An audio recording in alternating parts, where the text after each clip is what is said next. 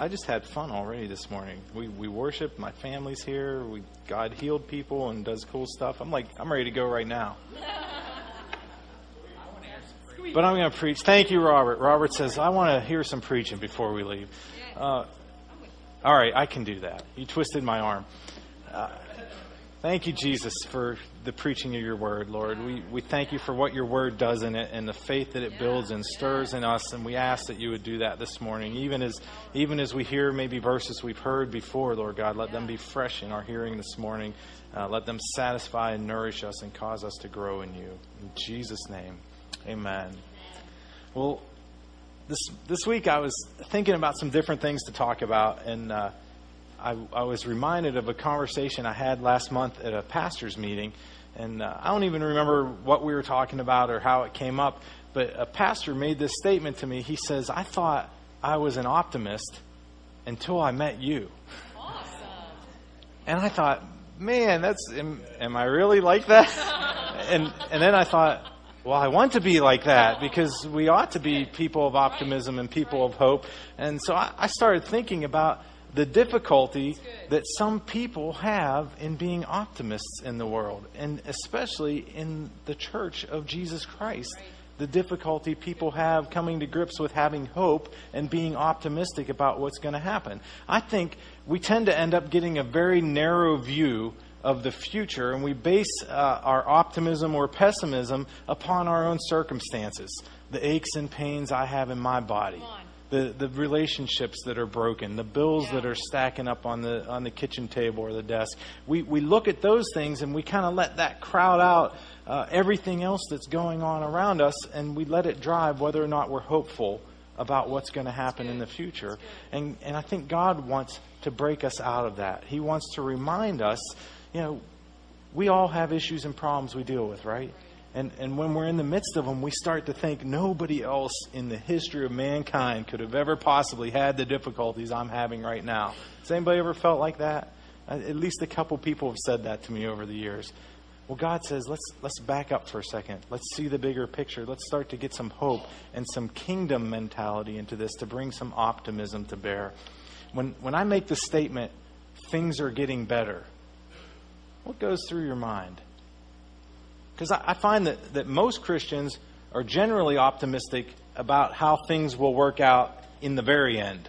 They, they think, okay, Jesus will, will take care one day, everything. But when I say things are getting better now, what goes through your mind? Some people are like, yeah, I could see that. Some people are like, nah, you, you missed it, Pastor Chris. This isn't, this isn't true. It's good. I think it's true and, and hopefully I'm going to back it up this morning. But you know, call me crazy, but the whole thing that Jesus did on the cross, I, I think that really was enough. That, that, he really did win the victory and, and release the power of his kingdom into the earth today and uh, start something that will continue to grow and to progress. I don't, I don't, I don't just believe we win. I think we win now. Jesus gave us the capacity, He gave us the authority to walk in victory and to overcome right now. Uh, so that's this morning. I wanted to talk about being optimists, and over the next few weeks, uh, I want to talk about what God's Word actually says about the future, uh, what the cross really did win for us, what it established, what power, if any, that the devil has. You know, what what really did happen to the devil that we can see and know from Scripture, and uh, I think he gets devil gets a little bit too much blame and too much credit for things that he doesn't really have the power to cause. And uh, we'll, we'll also talk about what role we as the church have in causing things to get better and seeing the kingdom grow and, and releasing hope and optimism in the world. So, to start this morning, I just wanted to paint a little picture. Uh, if I make the statement, things are getting better, and, and a lot of you, you know what you're seeing in the news, you know what's in your own circumstances. When I say things are getting better, the first thing that pops in your head may be, wow, things must have been really bad before if you're saying they're getting better now. Uh, well, I want to give you some history this morning. Is that all right? Uh, I've heard people. Uh, I've heard people say, "Oh, wouldn't it have been nice to be alive when Jesus was alive, to to walk with the disciples and to see Him." Uh, the answer is no. Okay, let's let's just be very clear. As much as I love Jesus, not a good time to be alive. And so I want to tell you a little bit about that this morning. Um, I don't, come on, I don't ever want to get to heaven and have God say, oh, you just, you preached me too big. You, you gave people too much hope. You know, my, my whole, my, my power to deliver and save and, and, and you just over exaggerated that. Come on, yeah. can you imagine hearing that from God? Right. We can't do it. We got to be bringers of hope. We should be the people that release a, a, hope for a future into the world. We should give optimism to people. They should look and see what God is doing in our lives and His power. Right. I don't. Right. If you think the glass is half full or half empty, I I don't care. we we ought to be filling it up because we have a river of living water that comes out of us. There, we should be bringing change to the world uh, for the better. And if we don't offer people hope and good news, who will? That's right. Hmm? We, we, sh- we are called to be the bearers of good news, the gospel. So, what was happening when Jesus was, was born? Uh, if you think about it, Isaiah 9 2 gives the best picture. It says uh, it's a prophetic uh, message about the coming Messiah. Jesus was about to be born, and Isaiah 9 2 says, The people walking in darkness have seen a great light. On those living in the land of the shadow of death, a light has dawned. So the prophet Isaiah actually talks about the time when Jesus was about to be born, and he says it's a time of people walking in darkness. Thick darkness, the scripture says. It's of people living in the land of the shadow of death. Death had a grip on the world at that time. Uh, when Jesus came into the world, uh, the Roman Empire dominated the scene. They, they dominated civilization around the Middle East and Europe and Northern Africa. As much as they were known for civilized advancement, they were also known for brutality. Uh, the Roman Empire was not uh, all it was cracked up to be. Uh, we live in a much better country than they did right now. Uh, Gladiator was not just a movie with Russell Crowe. They, they really did that stuff where they would have people fight to the death and people would cheer them on and be all excited about uh, seeing people slaughtered in front of them. Uh, in Italy at that time, approximately 40% of the population were slaves. So when, when Paul was writing his messages, he wasn't condoning slavery, he just knew his audience. He, he, he looked at it and said, About half the people I'm writing this letter to are in slavery right now, so I need to address some of their issues and their concerns. That's, that would be like walking down the street today and, and almost one of every other person that you saw was enslaved to someone else. Not a very good time.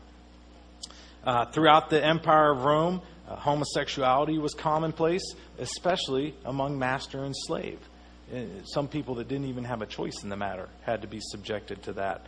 Uh, if you were alive at that time, the average life expectancy was about 28 uh, because the infant mortality rate was so high. Uh, if you made it past your 15th birthday, you, you had an outside chance to see 50. But that, that was the, the life expectancy at that time. Uh, about 25% of children did not survive their first year, and almost half of them didn't make it past 10 years old. So, this is kind of the atmosphere that was happening at the time. Uh, women were not taught to read and write, and they could not be active in politics. Uh, think about this one a directive like somebody saying, go kill every male child under two years old, right. could actually be carried out. That is how sick the society. That is a land living in the shadow of death, of people walking in great darkness. Uh, the Romans and Greeks worshipped a bunch of gods. There were, there were at least 250 gods that were recorded that they worshipped.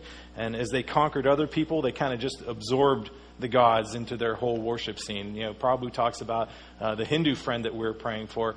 Uh, they are famous for that. Of they've got a bunch of different gods. They they'll give you Jesus. Oh, Jesus could be God. You know, he's one of them, and they'll they'll just kind of roll him in. But we believe Jesus is the only true God.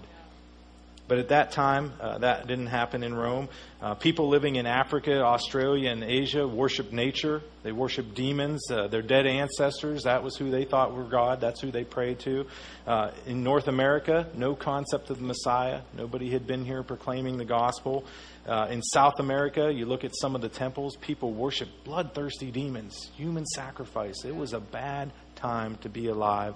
In the midst of the entire world at that time, only one nation even had a glimpse, a revelation of the one true God, Israel, in the, in the midst of this entire world, this tiny little speck of land, the only people that even knew who God was. And even they had slipped into doubt there was a famine of God's word at the time. They, they had not seen God be active and lead them for centuries. Not such a great time to be alive. Things were really bad, as a, is an understatement.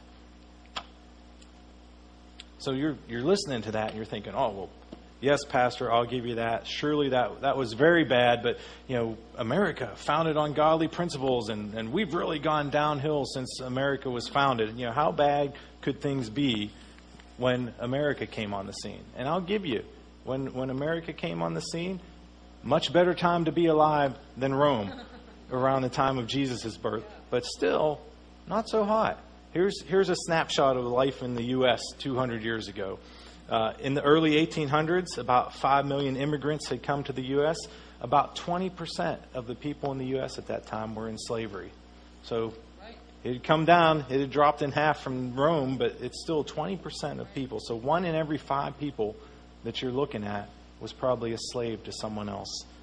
Uh, that, how about this one? In the U.S. 200 years ago, the age of sexual consent in most states was 9 or 10. Hey, I want to marry my nine year old cousin. The law said, okay, you can do that if you want. Does that sound bad to anybody else? I mean, that, that is horrific. Thankfully, things are getting better. Uh, abortion was legal in all states at that time, uh, and about 20% of all pregnancies were aborted around 200 years ago in the country. Uh, Michigan actually clocked in the highest with 35% of pregnancies were terminated uh, when the U.S. was started. Uh, alcoholism rate was actually higher than it was today. Uh, more people were alcoholics. Uh, in fact, the mid 90s was alcoholism was lower than any point in the past 30 years. So you can go look some of this stuff up. Uh, prostitution was more widespread than it is today. Uh, in New York City 200 years ago, there was one prostitute for every 64 men. It was big business. How about this one? Savannah, Georgia, they had one prostitute for every 39 men. So you take all the population of men that were in the state at that time, one for every 39 men is, is how many women were engaged in prostitution. Uh, churchgoers in the U.S., uh, we're between 30 and 45 percent, depending on what number you read, which is, is kind of similar today. Uh, but you think about some of the westward expansion, they didn't even have a church till towns got settled out there. It was a wild and crazy place. Uh, Native Americans were being forced off their land and sometimes murdered in the name of the government and laws. It was, it was legal to throw the Native Americans off of their land and to kill them. Things that we would never think about happening today. Uh, thousands of Chinese were being brought in on the West Coast as forced labor, forced to, to work the, and build the railroads. Uh, the gold rush produced some of the most vile and dangerous places you could ever imagine to go live. Uh, women could not vote. Uh, how about this one? Men were allowed to beat their wives as long as they did not maim or kill them. Not so hot, huh? The, the moral, ethical, and spiritual climate when our nation was founded was not as good as we, we have this image sometime of, of the founding fathers in, in their prayer meeting with the, the light shining down them. And I believe God was, He ordained the birth of this nation. I believe He was involved in it. But it was not a very nice place to live in many of the areas. The good old days, not so much. And, and many of you know what I'm talking about. When we think about the good old days, usually we've we've edited out the bad parts in our mind. All we remember are the good times, but the good old days were probably not that good for many of us. So, you know, we hear those things and we think, all right, things are getting better. And and the next question people usually ask me is, well, what about all the atrocities being committed today? You know, we have shootings in the theater and, and babies still being killed. You know what? Sin, decay, perversion, they have been going on all along. Since Adam ate the fruit in the garden and sin and death was released into the world, that stuff has been happening all along. You and I live in a time when we are more connected than ever. Something happens halfway around the world, you can see it right now. You can look at it on your phone and get an update. Oh, this is what's happening at the Olympics. You know what? That was not commonplace back then people, things would happen. Even people getting killed, slaughters of whole villages. People might not even know about that. Now, today, it happens in the morning. It's on the news at night. It's on the internet before it's even done happening. That's why you know about that stuff. It's not that things got worse. It's just you're more aware of it now because we are so connected. It, it happens like that. We see these things. And what, ha- what happens with the news? What sells? Bad news is what sells. That's why I think we should be aware of things that are going on in the world around us. But if the bad news is robbing your joy and your hope and your peace, maybe you need to switch off the news for a little while and open the Bible till you get a change in your perspective. There should be something in us that we can see that. Here's, here's how it works for me I see that news and I know it's really bad, but I know I serve a bigger God. I know He's well able to deliver and to save and to bring people out of whatever mess they get in. I believe that 2,000 years ago, the seed for change, the seed for hope, the seed for improvement was released into the world through what Jesus did on the cross. And in that time, he has been conforming this world back to the way it was before the fall. He told this parable to his disciples in Matthew 13 33. It says, He told them still another parable the kingdom of heaven is like yeast that a woman took and mixed into a large amount of flour until it worked through all the dough. The kingdom was released into the earth, just like putting your yeast into a loaf of bread to bake it and it starts to rise. Once you stick that in there, you can't get it back out. I've seen that friendship bread that people bring to your house and they leave and it, it just grows. You can't like separate it back out and say, well, this part's going to rise and this part's just going to stay flat it gets worked into every aspect and begins to grow. Jesus told his disciples in Matthew 28 All authority in heaven and earth has been given to me. Now, don't you think that Jesus Christ, the Son of God, making a statement saying, All authority in heaven and earth has been given to me, don't you think he would actually do something with that authority? Don't you think that the all authority in heaven and earth being placed into the hands of the Son of God and his people in his body, his church, would cause some type of change to come about in the world? Things could not stay in the condition they were in if Jesus really had all authority in heaven and earth. The power of darkness had to be broken. The, the shadow of death had to roll back from the land because he has the authority now. Some of you are looking at me kind of funny. is that okay? Is it okay to say it that way? I just think the kingdom is bigger than what's happening in the world. How about this? These are these are not even Christian sources. I'll read you something here. You guys okay with that? I can read something that's not okay. Uh, the Economist magazine recently published an article, and they shared some stats looking at how the world is doing in, in three main categories: uh, the social condition of poor countries, how we've been doing in the war on poverty and uh, the incidence of wars and political violence. And this is the statement they made. They said the net is that while there are definitely some rotten things going on, overall, the world is a much better place for most of the people than it was a decade ago.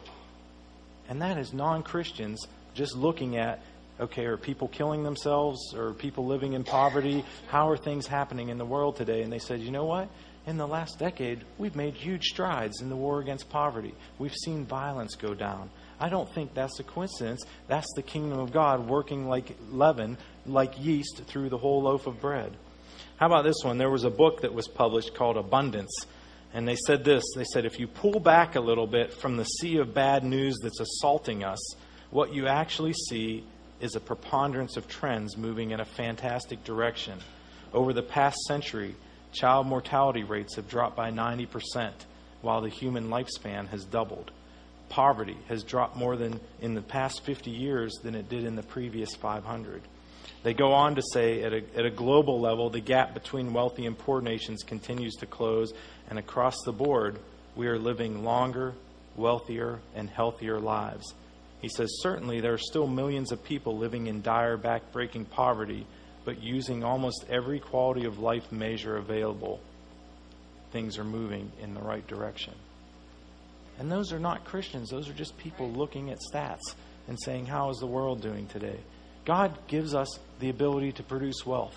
Every good and perfect gift comes from Him. He is the originator of all goodness, whether people give Him credit or not. Right. That's right. Someday, I firmly believe, somebody's going to come up with a cure from cancer. I don't think that's just, oh, I just thought really hard and noodled it through my head and, and wrote it down and then it works. God Right. gives good and perfect gifts.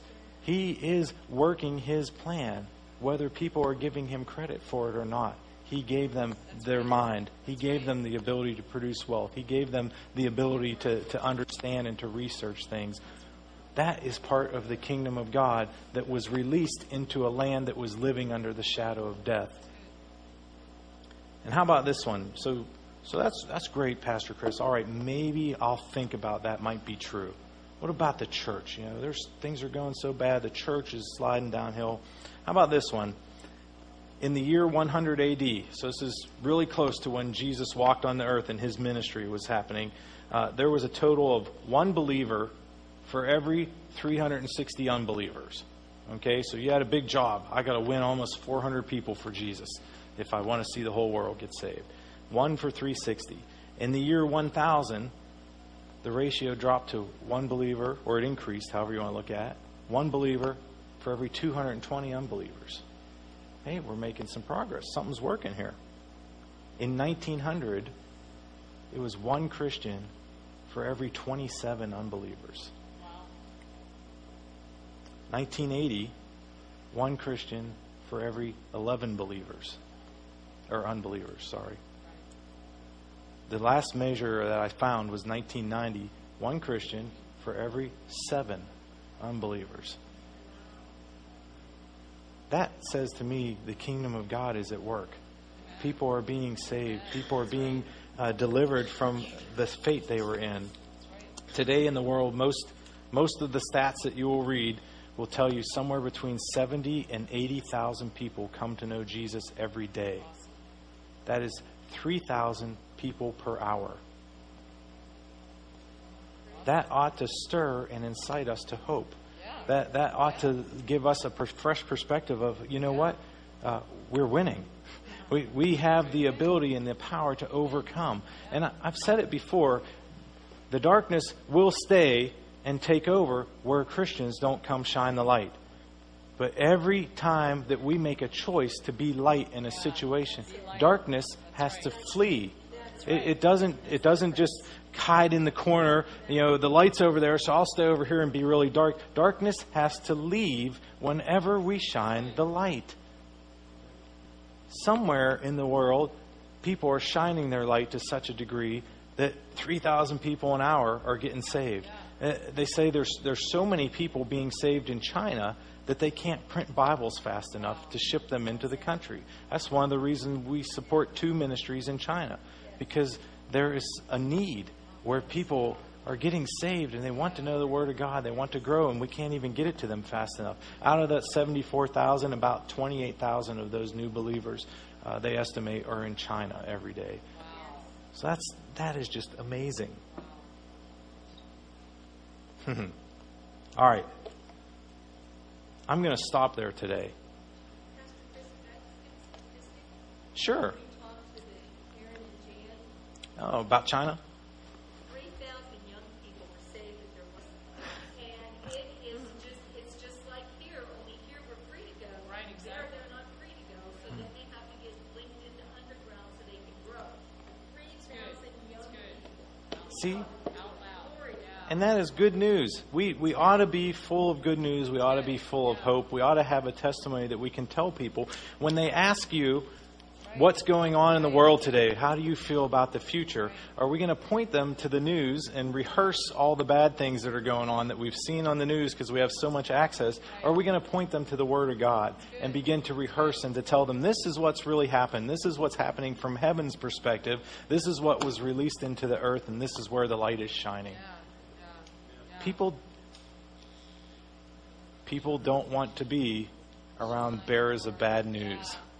If if we're always pessimists and we wonder why doesn't anybody want to talk to us or hang out, maybe we need to change our attitude and our outlook on what's happening in life.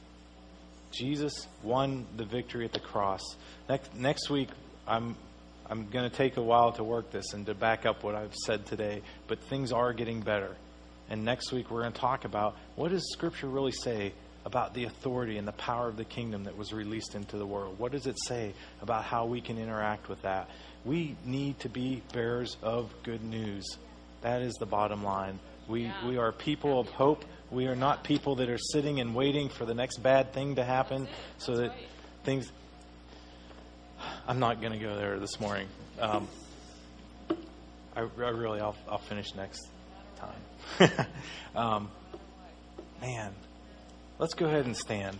And I want to pray for you before we go. Even if you don't believe me, I, I want you to spend some time asking God this week. Just pray about it. Say, Lord, you know, if there's something to what Pastor Chris has been saying, and and my attitude has been mostly uh, pessimistic, uh, God, will you reveal it to me and, and show me? Um, hmm. I, you know, I don't. Hmm. I don't know how to say it to you. It's like it's one of those things. I just feel so deeply convicted inside that I'm right. You ever, and I know you guys have felt like that stuff about about stuff like that too. And, and it's like I don't want to argue with people. But I, I think I'm on sure footing in the Word of God and what I see going on in the world around me. The faith that we're called to have, the hope that we're supposed to be sharing with people, the good news that Right. You're right. it's just we we should not come to church and hear bad news. Is all I'm saying. and it, it is not denying the the problems that you see in life, the things that people are going through. I just think if we back up and look at it, things are getting better. God's kingdom is increasing and growing, and we win. Not just in the end, we win now. So. Thank you, Lord. Father, we thank you for the victory this morning. We thank you for what you did on the cross. Uh, Lord, we remind ourselves that you took the power, you stripped the devil and every principality, every power of any power that they had. You completely defeated them. You were given the authority, Lord Jesus. You won the victory, and you've placed it into our hands.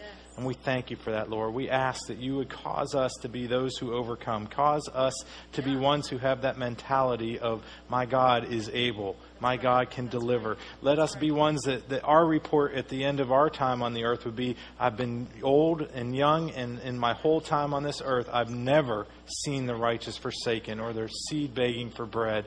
Let us be ones that will always give a report of the goodness of God and the deliverance you've brought in our lives. God, I bless your people this morning. I thank you for the time we've had in your presence, the time we get to, to be together as family with you, Father. Lord, I ask that as we leave this place, we would leave with a spring in our step, with hope upon our hearts, Lord God, with the, the wind of your Spirit blowing underneath of us, empowering us to do all that you've called us to do and to be who you've called us to be. Lord, I love you. I love you and I honor you this morning. And I thank you, God. Thank you, Lord. Thank you, Lord. thank you, Lord.